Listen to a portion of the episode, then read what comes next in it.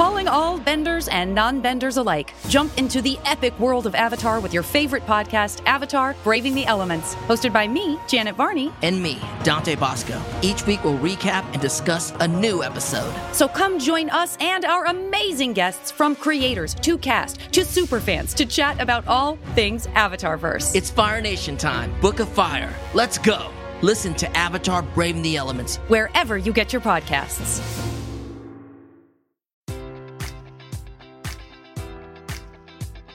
Enjoy all your favorite sports like never before at BetMGM. Sign up using code Buckeye and receive up to $1,500 back in bonus bets if you don't win your first bet. When you register with BetMGM, you'll get instant access to a variety of parlay selection features, live betting options, and the best daily promotions in the business. And with BetMGM at your fingertips, every play and every game matters more than ever. Place your money line, prop, or parlay bets with the king of sportsbooks today. Sign up using code Buckeye and receive up to $1,500 back in bonus bets if you don't win your first bet.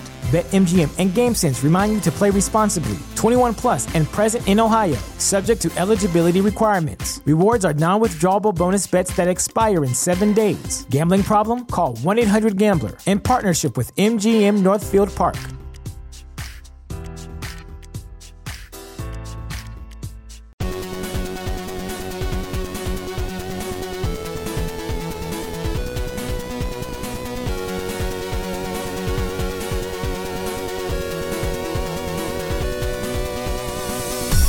Welcome to Scott Pilgrim versus the podcast, a podcast where we take down Scott Pilgrim. I'm Alex. I'm Justin, and this time we're getting him for sure. I'm Pete. And we are going to be talking about Scott Pilgrim versus the World, the 2010 movie based on the comic book series, directed by Edgar Wright, starring a bevy of stars, an array of celebrities. Before we get into that, though, I wanted to talk about something entirely different, if that's okay with you guys, on our Scott Pilgrim podcast. You want to talk about the weather? I want to talk. I want the news, not the weather. You know what I'm talking about, Pete? Oh, man. This guy loves the news. I went to the Scott Pilgrim panel at New York Comic Con as we're taping this past week, and I figured I could talk about it. I know, Pete, you're not going to want any spoilers. It was specifically for Scott Pilgrim Takes Off, but on the panel, SAG is still striking. We completely support them. They should be striking. They are fighting for the rights that they deserve. But because they weren't there, it was just Brian Lee O'Malley and Ben David Grabinski, who is the co-showrunner of the thing, being interviewed. And it was great. I went to a bunch of panels at New York Comic Con. Them just riffing and talking about the process of the thing was awesome. They talked about how they recruited, or rather didn't really recruit, Science Saru, who did the animation, how Science Saru was like, they kept sending them suggestions on stuff, and Science Saru was like, oh, thank you so much for suggestions. And then they'd get back stuff and it would completely ignore it, and it would be 100% better than what they did. There was, I will spoil one thing because I this is in the trailer, so it's not really a spoiler. And there's, oh, Pete's taking off his headphones. It says it's not a spoiler. It's in the trailer. Yes, absolutely lost my mind at this. So if you see the new trailer on Netflix, they have a parody of the Mortal Kombat theme where instead of shouting Mortal Kombat, they shout Scott Pilgrim. And then they go through the whole character select scene, both the characters from Scott Pilgrim. Ben David Grabinski was saying while they were writing the show, he was listening to one of those 10 hours of the Mortal Kombat theme things on YouTube just to like get himself food. And in the middle of that, he had the idea, he was like, wouldn't it be funny if we did the Scott Pilgrim theme with Mortal Kombat? And then he threw it over to Amanaguchi, who did, I think, music for the movie, which we're going to be talking about in a bit, and definitely are doing music for the show as well. And they wrote it. It rocked. And then, not only that, they got the guy who shouts Mortal Kombat from the original video game two-shot Scott Pilgrim, which I was like, this is the best thing I've ever heard. They got him out of his mansion because, you know, he makes a couple bucks anytime someone plays that. And here, yes, it's a really great residual structure. He's got to be hanging out with babalities all the time. You know what I'm talking about? Everything's a babality. A guy can turn a fatality into a babality. Anyway, Pete has put back his headphones on. I just want to say the other... Pete LePage! This is not a spoiler, but the thing that they were warning about, the key moment of the panel, I think, was somebody shouted, "I love you!" And Brian Lee O'Malley was like, "Get back to us in November," which the entire time they were like, "We're just warning you. This is not what you expect. This is different." And just you could feel like the nervous, palpable tension in the room. So I'm very excited. I just wanted to mention this up top just because, you know, a little bit of news there before we get into the movie. Yeah. But definitely, like, right after the panel, I got home and with my daughter, who is now obsessed with Scott Pilgrim, she read all the books. I was like, "Hey, you want to watch the movie?" And she was like, "Yeah, I do." Yeah. And so we watched the movie together, and it was a great experience. So that's the news. Wait, did you want to watch the alternate ending as well? Well, so just to set up what we're going to do here, we rewatched the 2010 movie. We also rewatched the alternate ending, where I will spoil this from the end of the movie. But in the movie that was released in theaters, Ramona Flowers and Scott go off together through the subspace door, and then we get the continued countdown. That's how the movie ends. Knives is fine with it. She's like, "Go get her. You've been fighting for her the entire time." The original end of the movie was not that. The original end of the movie, which you can find on YouTube, is Scott stays with Knives, Ramona leaves through the subspace door, and then Knives and Scott go back to doing the dance Mortal Kombat style game that they were doing earlier in the movie. They do their routine together, and then they look at each other, and it does the continue that way. So got these two different takes of the movie. Edgar Wright has said that his preferred version is the one that was released in theaters. This is something that was encouraged by Brian Lee O'Malley. They actually ran with the Knives ending originally, and Brian Lee O'Malley was like, that doesn't work for me. I don't think you should be doing that. Audiences also were very mixed on it in terms of test audiences. Yeah. So ultimately, 3 months before the movie came out, they reshot the ending and ran with this thing that ultimately we saw. Presumably, based on this, we're jumping all the way to the end here. But I want to hold off on that for a second. I know, Pete, you don't like holding off on stuff. Instead, I want to just get general impressions of watching this movie 13 years later. Pete, I know you watch it every day, so I'm going to go to Justin first. Justin, what was your impression watching this again? Well, it's not a joke. Pete watches this movie like on the reg. What do you think, weekly, Pete? Or like monthly? Definitely. I mean, it's a lot. I usually have it on in the background. Usually? That's crazy. So you guys got to turn it down when you have like a work meeting? Well, a lot of times I'm doing work, it's just me by myself. So I'll have something playing in the background, helps me focus. You know, it's something I'm familiar with. Often I put one of my favorite movies on the background to help me focus on the other task I'm doing. So to my general impression, first off, that's crazy. Pete is insane. Second, I would say, you know, this movie's just so good. It so perfectly captures the comic. It's amazing how they distilled these 6 books down into this movie and really covered most everything that was germane to just this story. That's so cool. Just the opening, it perfectly captures being friends with people in a band. That is something that, like, that's what I always think of like, my friends are in a band or something like that. So that's amazing. And you know what? Watching it this time, it reminded me of something, and it explains why I love it so much. One of my favorite shows on television, The Adventures of Pete and Pete on Nickelodeon. If you've never watched that and you love the Scott Pilgrim movie, it shares DNA and it shares a lot of ideas and sort of the magical realism of it.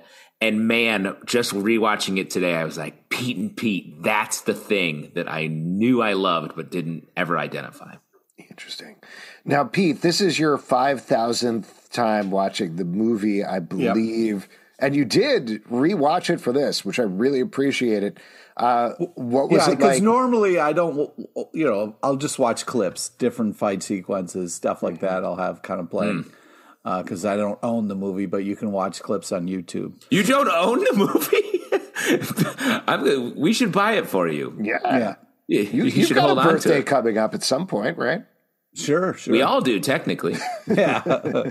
I just think that this is such a work of art. I think that what's great about comic panels and reading a comic is we're seeing moments in time. And Edgar Wright does a great job of, like, the editing. Everything is kind of really sharp and very smart and very thought out. And I feel like because comic panels don't have so many pages and so many panels, it's all very kind of meticulous on what we see. And that they really do a great job of bringing that to this movie. I just, every time I see it, I enjoy something more and more. It's just such a well casted. I mean, this movie hits on so many levels. The music, unbelievable. Okay, the fact that they can pull off these actors playing in this band, and it really feels and looks like it, is unbelievable. The fact that, like, this is so absurd. The realism meets kind of video games meets, imagination. There are so many things happening. There's little kind of like dialogue boxes. There's, just so much stuff happening and different layers. There's not a wasted shot. There's not a wasted moment in this whole film. Everything is just so well done, well timed, well articulated. Everything's pointing and telling you a story. There is literally, like, if you pause them, there's like X's in the background of all the, they like number each X, and each X you like will have a shirt with their number on it or little things. What? It's really, what are you impressive. Talking about?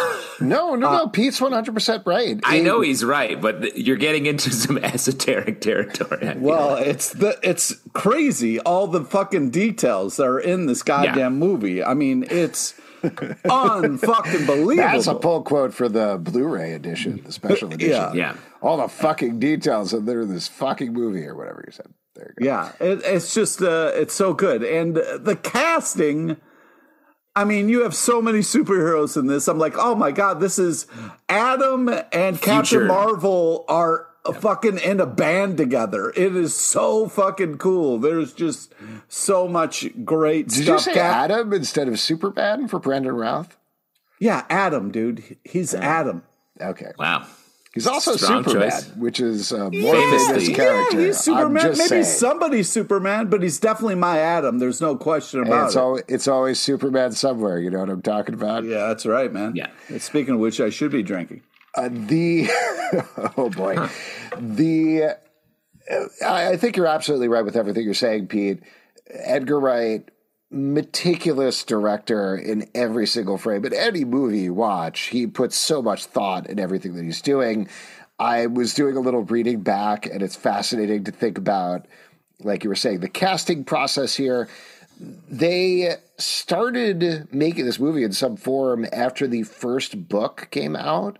I don't know if they officially paid for it or got the option or whatever the word is for it after the first book, but they definitely started working on it and talking about it in some way while Brian Lee O'Malley was doing the 6 volumes of it, which is why you don't see anything from Finest Hour in there, as he was still working on the book.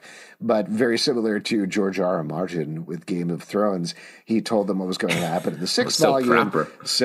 They were able to work that in there. So it does have that span of the book, like you were saying, Justin. I think my big takeaway from watching this, don't get angry at me, Pete. Just bear with me for a second, because I think... What if I get mad? You might get mad. But I think you'll understand what I'm saying once I actually get through it. Is super funny movie, extremely well done, great cast, really enjoy it. I'm a fan of the comic book first. And this is one of those books that means so much to me that I even had the same reaction 13 years later that I did watching the movie, which is like, some of these things don't jibe with the way they are in the comic, and they don't feel right to me. Well, I'm not allowed to yell at him until he gets it all out. No, is that it? Just can we actually talk about this? Because I think this is really interesting, and we don't need to be mad about it because we all love this movie, especially you, Pete. You get the trophy. You get the plus 7,000 at the end of this podcast. Alex and I are going to turn into coins that you can get. We're hoping you're going to get the sword of understanding instead of headbutting me, but we'll see what happens, I guess. Maybe. Long shot on that. Because I agree with you a little bit, Alex. This movie is, especially like you're saying, Pete, from an editing standpoint, special effects, detail, casting, the use of bringing comic book elements into movie form, masterful. I just think Edgar Wright, in not just this movie, but a lot of his movies, sometimes misses details that his audience, because there's so many details he's caught up in, misses details that the audience needs. And there are two big ones in this movie, I feel like. One, we don't ever establish that Scott's a great fighter. And especially when you have Michael Cera playing the role, whose whole thing, his persona in most of his movies is like, not that. I feel like there's this weird disconnect that I think it keeps us a little bit out on the movie as we're getting into it. And then the fight starts, you're like, yes.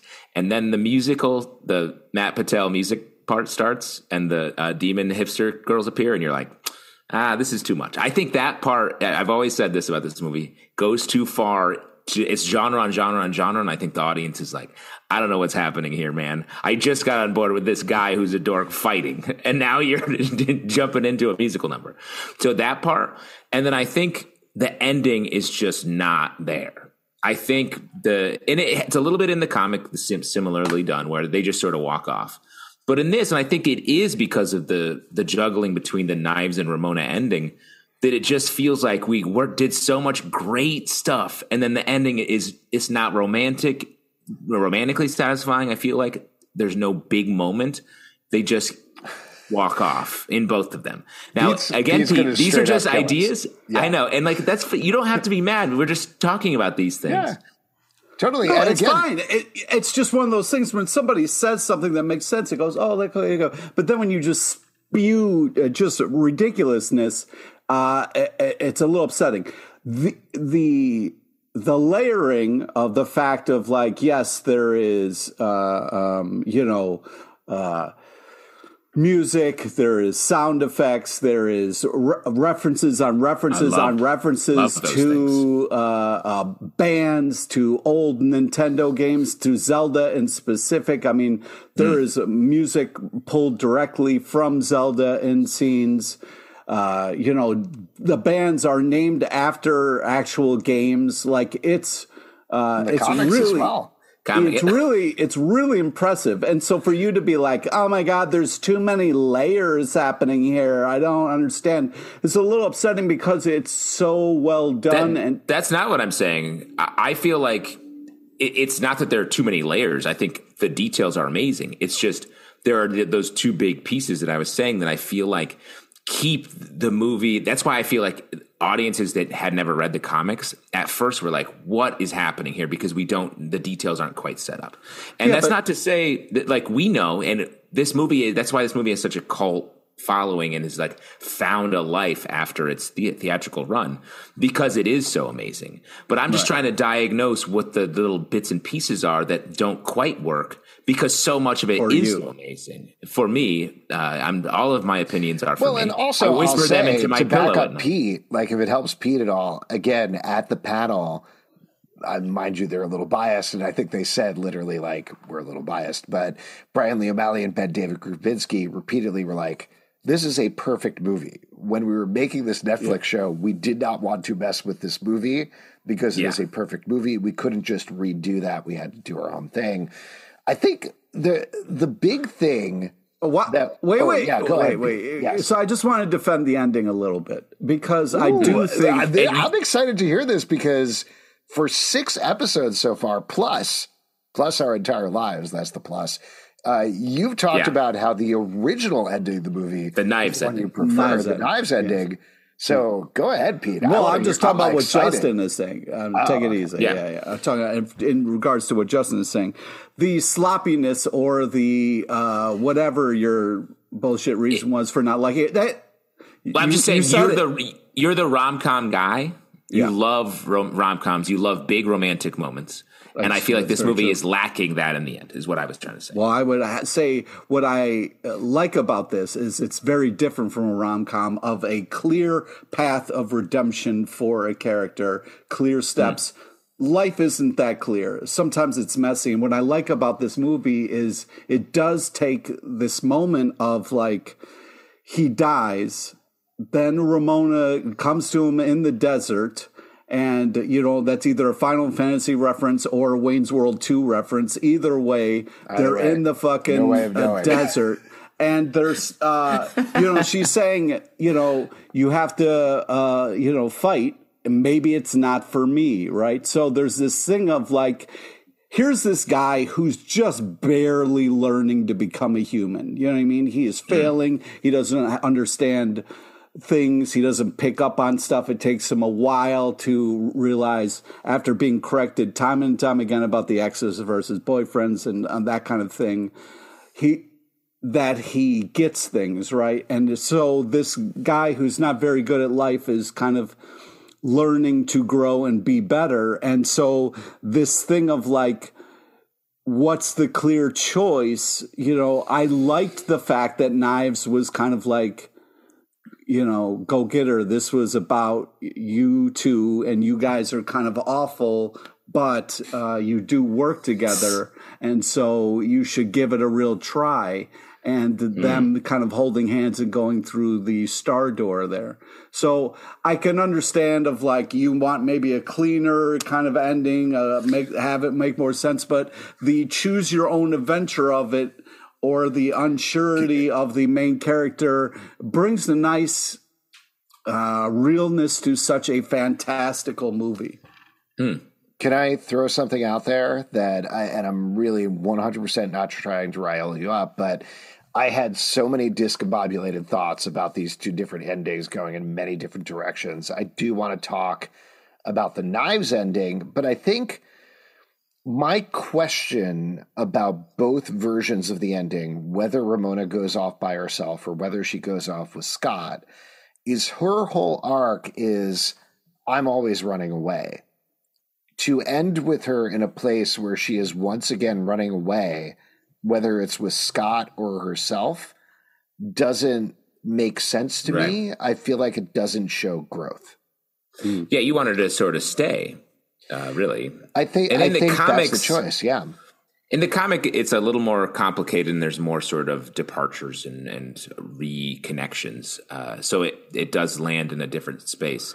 But I get why. I mean, this movie's jam-packed with things. Like, they couldn't, I'm sure, just for timing, add a whole nother beat where it is her deciding to stay, because they compress so much of the story, having the Knives join the fight Ramona while Gideon is there, and all that is happening. So they sort of have to do it that way. And so I get why they did it. But to your point, Pete, because I just want to say, like, I agree with you. Like, the idea that this is a movie about you finding yourself is true. And, like, the comic is that as well. The only thing is, I feel like the way they do the ending and the sort of choice that is made, because even if we didn't know they were choosing between going with Knives and Ramona for the end, the way it's just the three of them at the end makes that sort of inherent to the story, I feel like. Mm-hmm.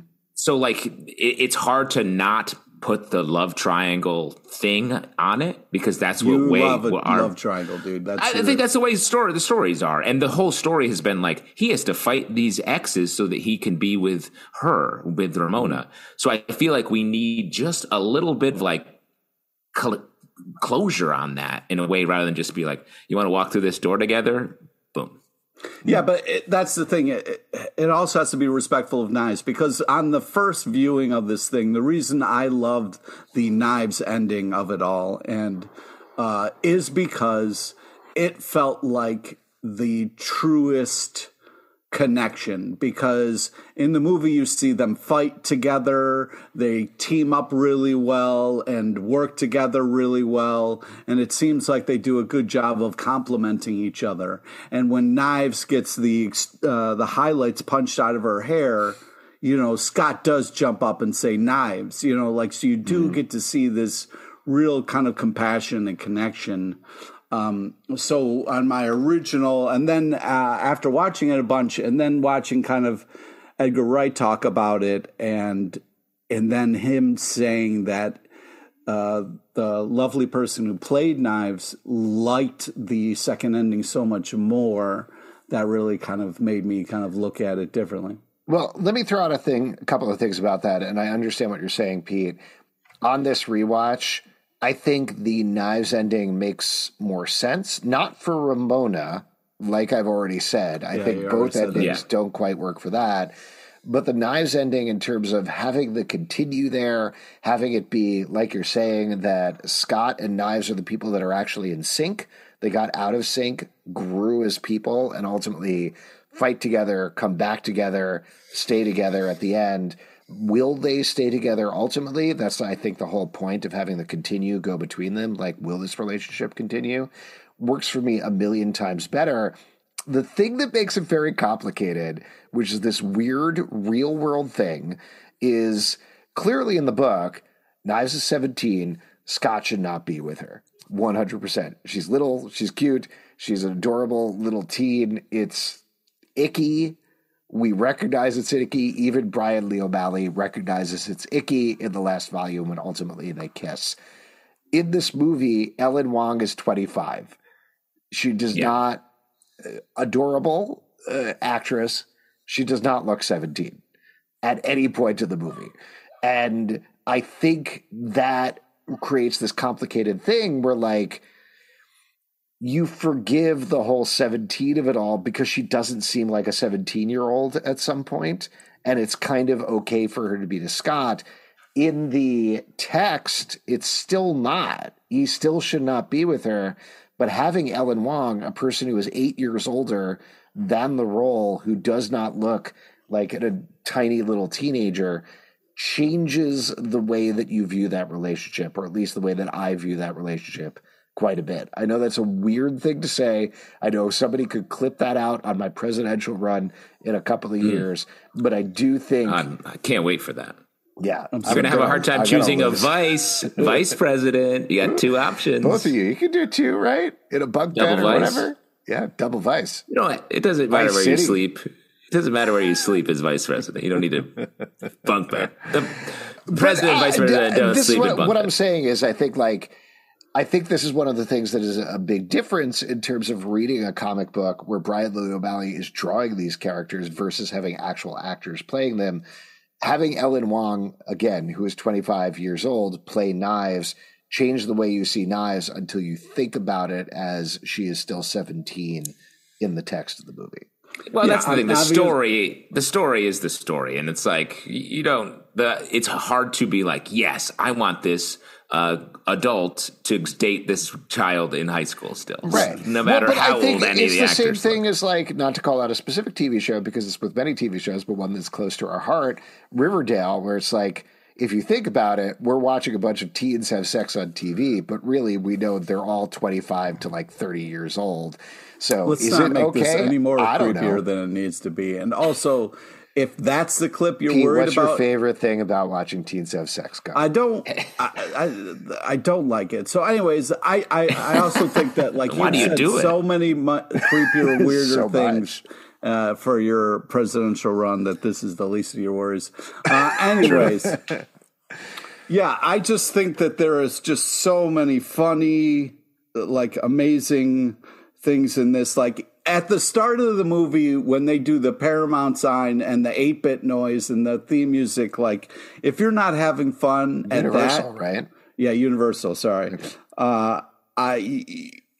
You should just turn off the movie, because if that's not fun for you, it's very fun. Yeah, the whole thing is just going to be.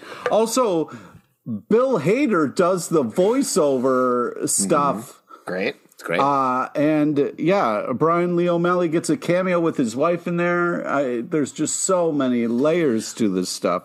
Well, and let me throw out that like, we said it a little bit earlier, the casting in this movie is perfect. Just to shout them out, they both match the comics. the actors, and also are all almost all bound to for much greater fame after this movie. Can I give a shout out to one first, actually, that this was, I think, beyond all the things we talked about, actually my number one big takeaway from watching it this time.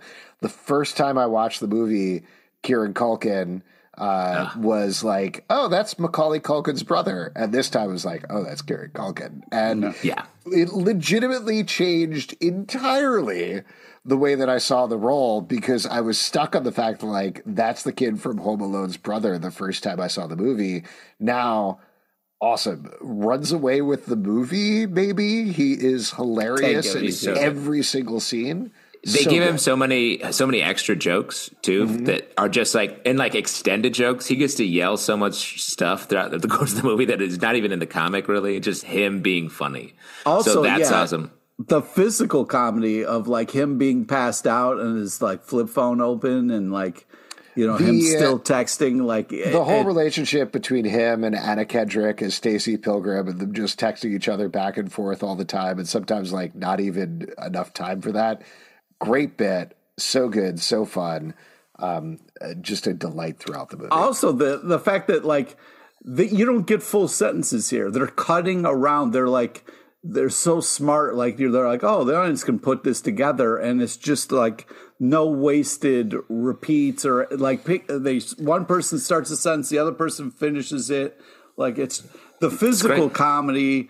Like when Scott jumps out the window and Knives shows up and Wallace just moves over, it's hysterical. There's no real, I mean, there's editing jokes in here. I mean, there's just a lot of editing jokes. Yeah, it's Edgar Wright is maybe the best director for the edit working. His edit is unbelievable. The way that he puts stuff together in every single one of his movies. And then, but I continue on the casting. Like we got Mary Elizabeth Winstead as Ramona. She's so good. Aubrey Plaza as Julie. Brie Larson as Envy. Jason Schwartzman as Gideon. It's like they ripped him out of the comic. And I just watched Asteroid City, the Wes Anderson movie, and he's so good. He's like becoming the Dustin Hoffman of like this movie of generation life. Of life. He's going to murder Highlander-style Dustin Hoffman to take his place. Allison Pill is Kim. We already talked about Brandon Routh. Chris Evans is so funny in this movie. All great casting, except Michael Cera is not the right guy for Scott Pilgrim. What? That's the only casting that is not true. Mistake. It's not right.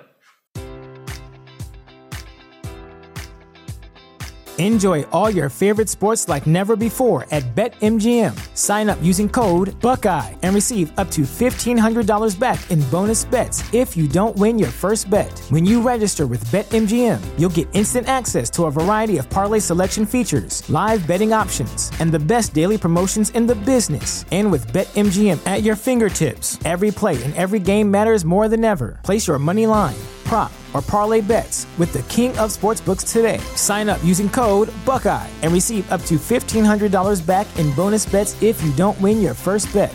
BetMGM and GameSense remind you to play responsibly, 21 plus and present in Ohio, subject to eligibility requirements. Rewards are non-withdrawable bonus bets that expire in 7 days. Gambling problem? Call 1-800-GAMBLER in partnership with MGM Northfield Park.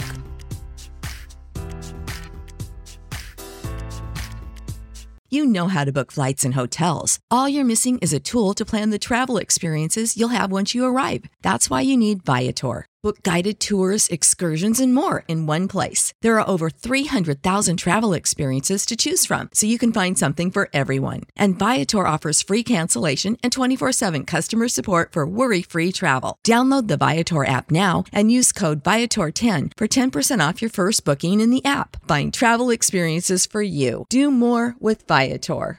Save big on brunch for mom, all in the Kroger app. Get 16-ounce packs of flavorful Angus 90% lean ground sirloin for $4.99 each with a digital coupon. Then buy two, get two free on 12 packs of delicious Coca-Cola, Pepsi, or 7-Up, all with your card. Shop these deals at your local Kroger today, or tap the screen now to download the Kroger app to save big today. Kroger, fresh for everyone. Prices and product availability subject to change. Restrictions apply. See site for details.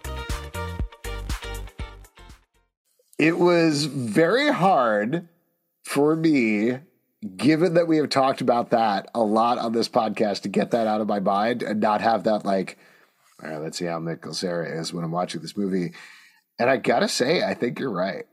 I mean, it's true. He's great. He's funny. He's a great performer. And it really, the Scott scene at the very end of the movie, that's the most Michael Cera scene. And that really works. But I think it only highlights how the rest of the movie, he's just not the right vibe. I was thinking about it the entire time. And this is 100% because you've been talking about it on the podcast.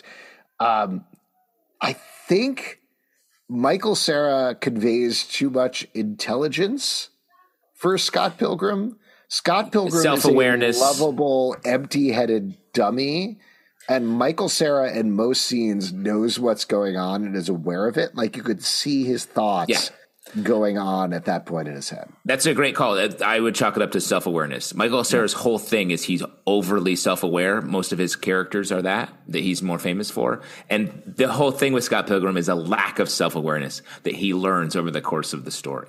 And I want to emphasize, Michael Cera, very funny in this movie. So good. Very funny. Like, I'm not even saying like he's a bad or anything. It's just he's not the Scott Pilgrim from the book. In the movie, he's great. It's just if they had found another actor, I think it would have, again, just turned the dial in the direction a little bit more that this movie would. Can I throw somebody out there, actually? Because like about halfway through the movie, this thought came to me because, again, I was thinking about the whole Michael Cera of it all. What if they went back in time and got Baby Hitler to play Scott Pilgrim? I feel like that might have been an interesting choice that would have plussed up the whole thing.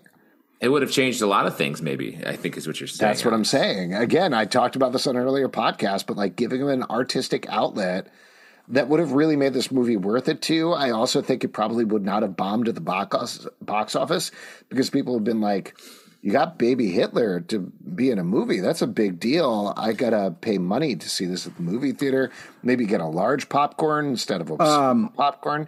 It could have been a whole boon for the industry, is I guess what I'm saying. Chris Evans as Lucas Lee is just one of the – I think it's probably his best role, just like the way he nails – Real quick, not to reverse it too much, what do you think about what we're talking about, Pete? Yeah, it's dumb. It went on long enough. Before we move off it, though, someone – we talked about this in our Slack, our Patreon Slack. Derek Mainhart highlighted somebody – because back when this movie was made, it would have been a good call. And not my favorite person, but an actor who could really nail this, Chris Pratt. Nope. Apparently, well, what do you think about this one? Because when I was doing a little reading about this, I didn't realize. So Edgar Wright apparently was like, Michael Cera all the way. That's my only choice. But the studio wanted Seth Rogen.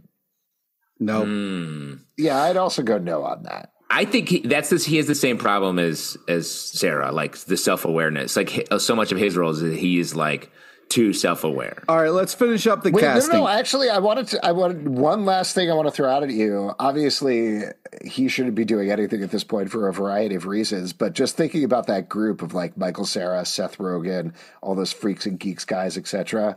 The one who actually has like the right mental state on screen is James Franco, I think. Yeah, that's interesting. He, though, maybe is a little too stoner. Yeah. Like, I feel like his just not even, I mean, he's been in a lot of like weed movies, but like, I think his just vibe is a little like, what, man? And Scott Pilgrim's also that. He's the opposite of that, too. He's like too engaged. He's like, I'll do that.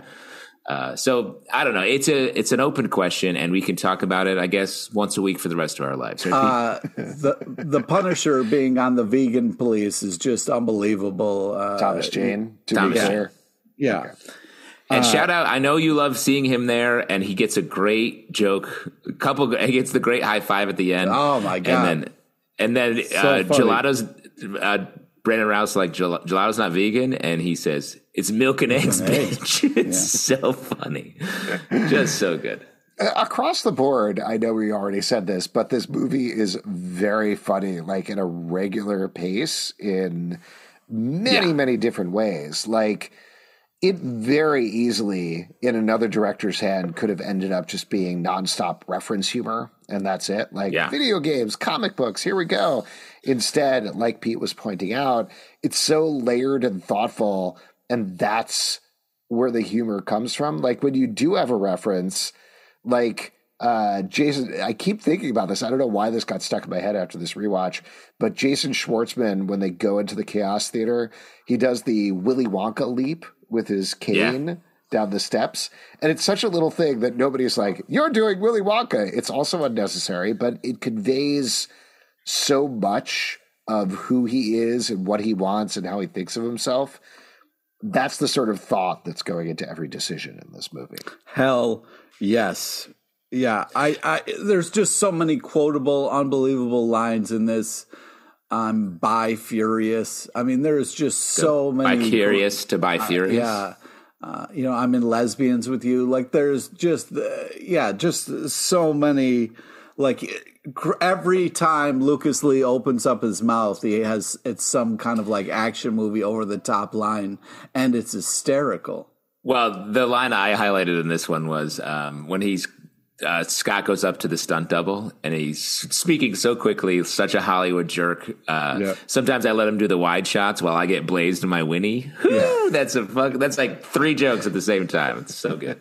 That's great. I love him entering also to the Universal theme. That's such an like insane. I don't know how they got that through, where like it almost doesn't even match with the rest of the jokes in the movie, but it's such a wild swing. It's funny. Yeah, it's a callback from the opening. It's also like technically true. Their little throwaway lines that are so funny. He's like, I'm a big fan. He's like, why wouldn't you be? Just like unbelievable, stuff. Well, this is something that we talked about in an earlier episode of this podcast as well, but it's wild that given the long development process of this, everybody was grabbed at exactly the right time. Like they were developing this for, I want to say, I don't know, at least 6 to maybe 10 years. I don't have the dates in front of me, but like a very long time while the book was being put out. And so Chris Evans, this is somebody who is pre-MCU doing one of his last jerk characters before he became Captain America and playing it to the height of his abilities as an action star. I have to imagine this played into him getting Captain America a little bit because they're like, yeah, you're the guy who can command a set. Here's a scene. We can show you us doing that. Or like Brie Larson, this was one of her first roles. I will mention, this is going to sound very derogatory, I actually liked Brie Larson, but I read this fact that apparently like Edgar Wright told her, hey, never blink as Envy. We'll make that like you're always engaged like an anime character. And that's what Brie Larson does now for her entire life. If you ever see her in anything, she never blinks at any point. So I also want to talk about the dialogue. Like the use of language is just so impressive in this. Like, where they're at the concert and he's like, that's Todd. And she's like, I know. And he's like, you know? And then he's like, oh no. Like, it's just so much being said with so little difference in letters. It's can I say something pivoting off of that I thought was very interesting? Yeah, let me just say real quick, Pete, you're Chris Farley showing this movie right now. I know. I have so many notes. It's ridiculous. Go ahead. I know you're just saying lines randomly. One of the things that I thought was interesting about this movie, particularly after rereading the 6 volumes of the book, is there's so much room that Brian Lee O'Malley has to delve into Ramona and Scott's relationship. Like we talked about, it walks you through these very different stages of a relationship and brings you to, the inevitable place where it ends up. Are they going to be together? Are they not going to be together? Are they going to try again? This movie I thought was interesting in terms of Scott's arc. Like it's very specifically planned out over the boyfriends where he gets far more frustrated about the evil exes, in this movie than he does in the book. It gives him a very different emotional bent. I'm curious what you guys thought about that, if anything. Yeah, I mean, I think that I can't tell if it's just there isn't as much stuff around the events because it's so compressed because it's all in one movie. It does feel true to the book. It's just he is constantly annoyed by it because it's happening so often. Mm-hmm. And I think that structure just keeps the movie going at such a pace. At the same time, we have the structural element of the Battle of the Bands continuing, which mm-hmm. I think are both – they work so well together to keep everyone involved where we need them. So yeah, I think I agree with what JT Sizz is saying is like because they adjusted it for the movie because the pressure is kind of – there's all these things happening a little bit faster and there isn't as much downtime that like it's getting to him more than it was in the comics, and that's why that's kind of amped up a little bit. But I also just want to kind of do another tangent. When we get the base battle and you're just getting the letter D coming at you, I mean, just, you know, and then you got the cups on the floor. There's all these little amazing things happening. I know. Imagine like that many cups on the floor. It's crazy. And it's your just like, base playing is so good. It's moving cups around. I mean, come on. I wanted that may reminds me I want to highlight just like the best comic book moments. Like I feel like this movie, like we were saying a minute ago, it uses the comic book as source material and sort of ports a lot of that over, but without making it super referency and without making it annoying. They just Edgar Wright just uses it as a shorthand, like the editing once he sees Ramona at the party. And then once he sees Ramona and it's just cut, he's cutting between time because he's not paying attention to anything because he's only thinking about Ramona. So smart. The way the party scene is right out of the comic. Perfect.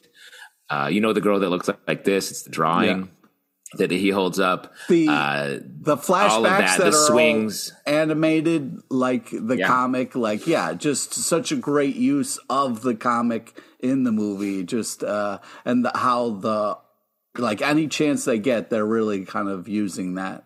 And shouts to the X-Men jacket. Seeing that in real life is amazing. I want that so bad. So bad. I need that jacket. Please, somebody send me that jacket. That's great. I also really love the stuff that's pulled right out of the book. But it's also fun watching this afterwards and seeing things that are surprises. Like, I think my biggest laugh this watch through was... when he takes Knives to his apartment and says, hey, do you want to see the place where I grew up? Yeah. She says, oh, absolutely. And they turn around and he's like, here it is. Yeah. So funny. There's so many fun things like that where he's like on the phone outside the coffee shop. Okay, I'll be right in. And he walks right in and she's gone. It's just like, I mean, the fact that like anytime someone says his hair is shaggy, he has a hat on all of a sudden. Just great. Great joke. Funny. So many fun jokes.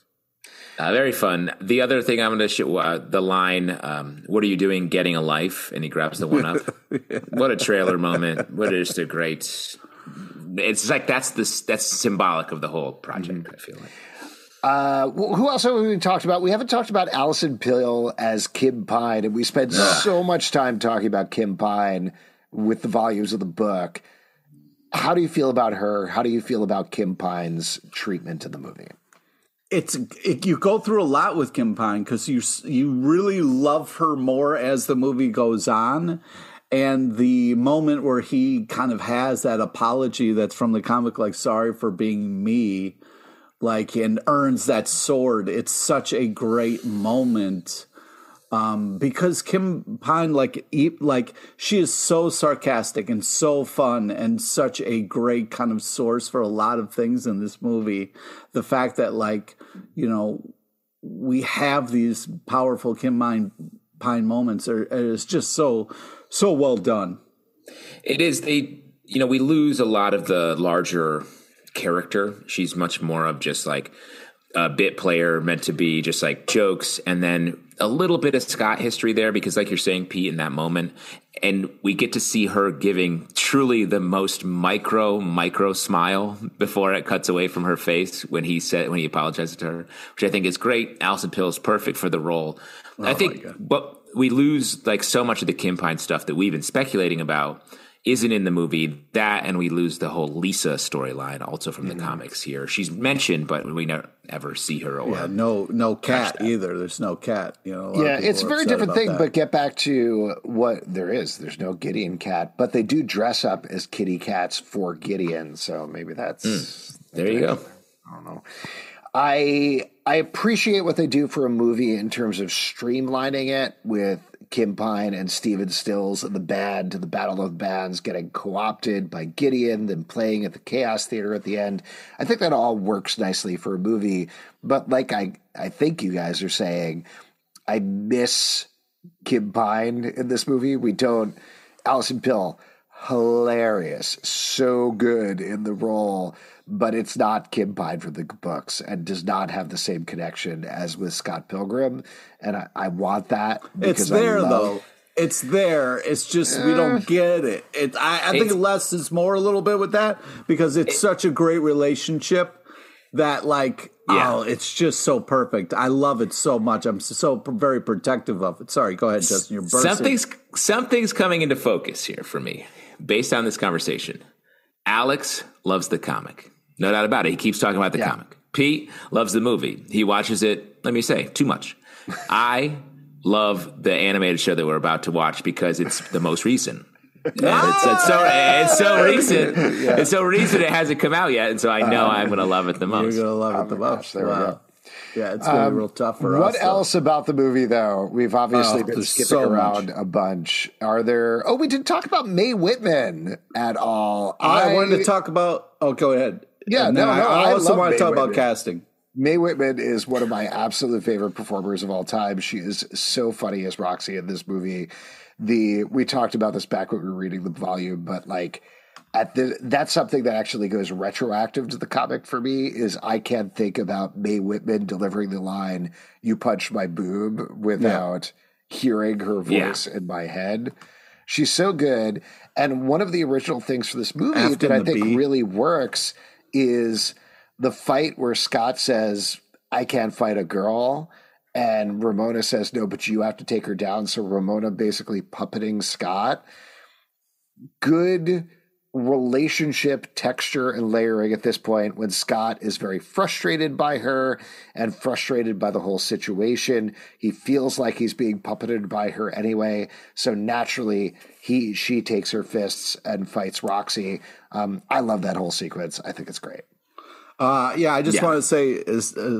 Steven Stills, the guy in the band, is just the way he like freaks out and is stressed and is first one to sign the deal. Like just such a fun, unbelievable character. I would just say on that, the guy who plays Steven Stills, who I don't remember the name of, he to me feels like the most directly just like right out of the comic. Maybe Jason Schwartzman is Gideon Graves as well, but Steven Stills is like, from the page directly onto the screen. The guy who says the comic book is better than the movie, though, is also straight from the comic book, too. Is that Comeau? Michael Comeau? Yeah.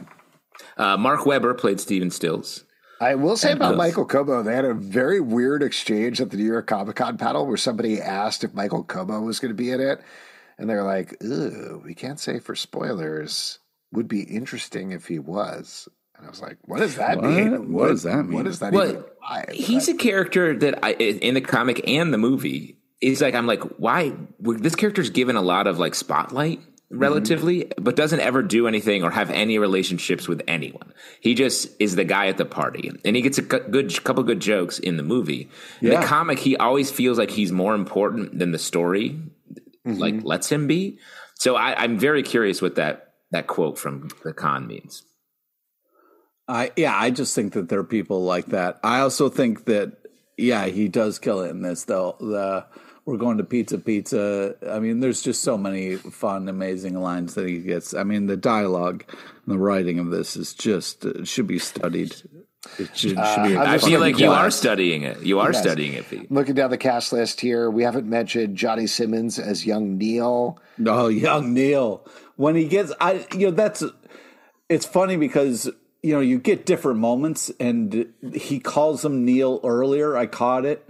But yeah, the kind of like, you know, kind of knighting him just Neil moment is so great. In the comics, it's almost a little bit better, but man, it's still really badass. Yeah. And then I think we mentioned pretty much everybody except for Satya Baba as Matthew Patel, who I think is good. Like you said, great. It's a tough thing because there's already some weirdness in the movie, but definitely in the book, Matthew Patel is the first thing where it's like, what is happening here? So he has to establish a lot of stuff all at the same time. Pete, if you don't want spoilers, take off your headphones. I will mention one other thing for the panel here is they kept talking about how everything is different in the show. And they said, you know what, actually, let's show you a scene from the first episode that'll depict how different it is. And they showed off a scene. It's Gideon in a like straight up cartoon anime evil lair. Matthew Patel comes in and is like, we need to activate the League of Evil X's. I'm going to go kill Scott Pilgrim. And it's exactly that sort of scene you think of. So I think there's going to be a lot more of Matthew Patel potentially in the show, which is interesting. So we'll see. Yeah. I mean, it makes sense. They're like, they're looking at the movie and everything in the book, and they're like, what parts of this story haven't we seen? So stuff like that makes total sense to be in this animated show that, as I said, is already my favorite. One of the things that I want to talk about, which was real different from the comic to the movie, is the fact that the band doesn't suck as hard as it does in the comic. That's a good thing. In the movie, they're really good. They joke about sucking, and they have bad sets, which I think is very real.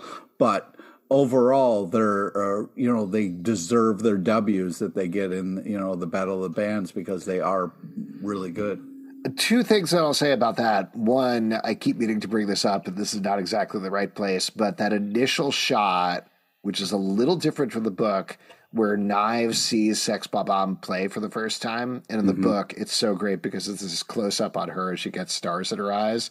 Yep. They do that, but with the room widening. As they say, rug gets long. It's so that cool. Shot is so good. Such a great shot. So good. And it gets across the same thing, and it does it in the same way. You get the lights of the camera lights, like the lights behind the camera in Knives' eyes in a very similar way. I absolutely love that. The other thing I'll mention, not to keep calling out this panel, but Brian Lee O'Malley, we've interviewed him. He jokes about everything all the time. There were a lot of things that he said at the panel that people were like, how dare he say that? And he was very clearly joking at the panel. But one thing I don't think he was joking about is somebody asked him, and I think this was the first question, do you think Sex Bob-Omb sucks? And he was like, no, I don't. I actually think they're really good. So there you go. Canonically, whatever they say in the book, Brian Lee O'Malley thinks that they're actually a good band. Also, not only is the music great, but the fight sequences are just, they do such a good job of amping them up, and then like... And when you think you're kind of fight exhausted, we're like, nega, Scott, do we really got to do this? It's such a smart, fun thing to let us off the hook, and they're just going to go get brunch sometime. I mean, just fantastic. Great joke. Yeah, the warrior work, the use of weapons, like Ramona pulling that hammer out, you know, which at the time when kind of like the movie first came out, I was like, that's an I Kill Giants ripoff. But I just think that just so well done. I guess the best thing to do now is, Alex, you and I can turn our cameras off and peek and just keep talking about this for a while. Yeah, that sounds good. Any other notes from the movie, though, before we start to wrap this thing up? So many. Are you serious? Yeah, go for it. Pete, just do your list. Do it. Okay, all right. So the use of, like, the title card and the graphics in this movie are unbelievable. we talk about stuff that we've already talked about. And then all these little things come up and point out all the things that aren't Scott's but are Wallace's. Just so great. I mean, the fact that young Neil gets kind of blown away by when someone talks to him and is like, you know, what do you play? And he's like talking about life. He's like, well, I played Tetris. It's kind of a big question, you know, like just unbelievable stuff. Yeah. I mean, you know, the screenplay by Edgar Wright and Michael Bacall. I mean, the fact that Edgar Wright's fingerprints are all over this is just such a good sign of a great Edgar Wright's. Yeah. Yeah. Yeah, because not if Edgar Wright's, I don't want to be Edgar Wrongs, you know. I see what you did there. Yeah, I mean the okay. I'll I'll yield my time. But you're not going to walk through the entire movie for the next 2 hours? I could. I have all the notes to do it. Right. No one's doubting you. Just to be clear, this isn't a dare situation. Well, I got to say, even though we had a fair amount of criticism, particularly me and Justin here, I think the movie won this one. What do you guys think? Yeah, I think it's too bad. Once again, we lost to Scott Pilgrim. Well, but I know we have the series coming up, but maybe there's a way we can definitely win, Alex. Do you think so? Like some sort of bonus round? Like a bonus episode where we can maybe get into the Scott Pilgrim game. Something we could easily defeat. Okay, I think you're going to beat that. Mostly video games suck. People don't like video games. Oh, my God. They're not as good as anything. So I'll tell you what. I think that's a great idea, Justin. Next episode, we're going to play Scott Pilgrim versus the Universe, I think is the name of the game. Or Scott Pilgrim versus the World, the game. I've been playing it a lot. And ooh, no spoilers. But yeah, we're going to play that. We're going to talk about that because that is also a canonical thing as part of the Scott Pilgrim verse. Before we get into Scott Pilgrim Takes Off for real on Netflix, which apparently they recommend it to people. They're like, if you can't watch it immediately, throw your phones in the garbage because somebody is going to ruin it for you. So big stuff is going to go down on the show. I'm very excited. I'm very nervous. But next episode, we're going to talk about the video game. If you'd like to support this podcast and all the podcasts we do, patreon.com/comicbookclub. Also, we do a live show every Tuesday night at 7 p.m. to Facebook and YouTube. Come hang out. We would love to chat with you about Scott Pilgrim, Apple, Spotify, Android, or the app of your choice to subscribe, listen, and follow the show at Comic Book Live on Twitter/X, Comic Book Club Live on TikTok and Instagram, comicbookclublive.com for this podcast and more. And next time, this is going to be the one. I feel it. Yeah. I feel it. We got a W coming up, that's for sure. And Pete, just next time we do an episode, just like, please watch the movie, have a couple notes, because I feel like... Did I fucking stutter?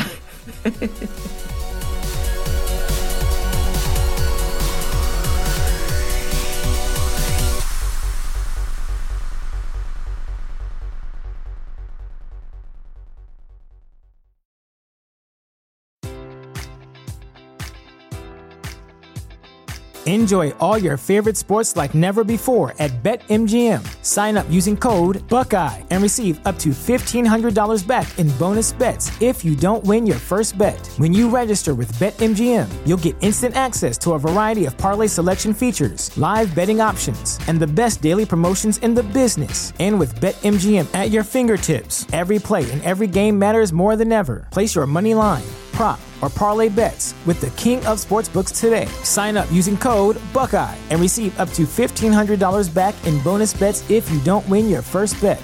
BetMGM and GameSense remind you to play responsibly, 21 plus and present in Ohio, subject to eligibility requirements. Rewards are non-withdrawable bonus bets that expire in 7 days. Gambling problem? Call 1-800-GAMBLER in partnership with MGM Northfield Park.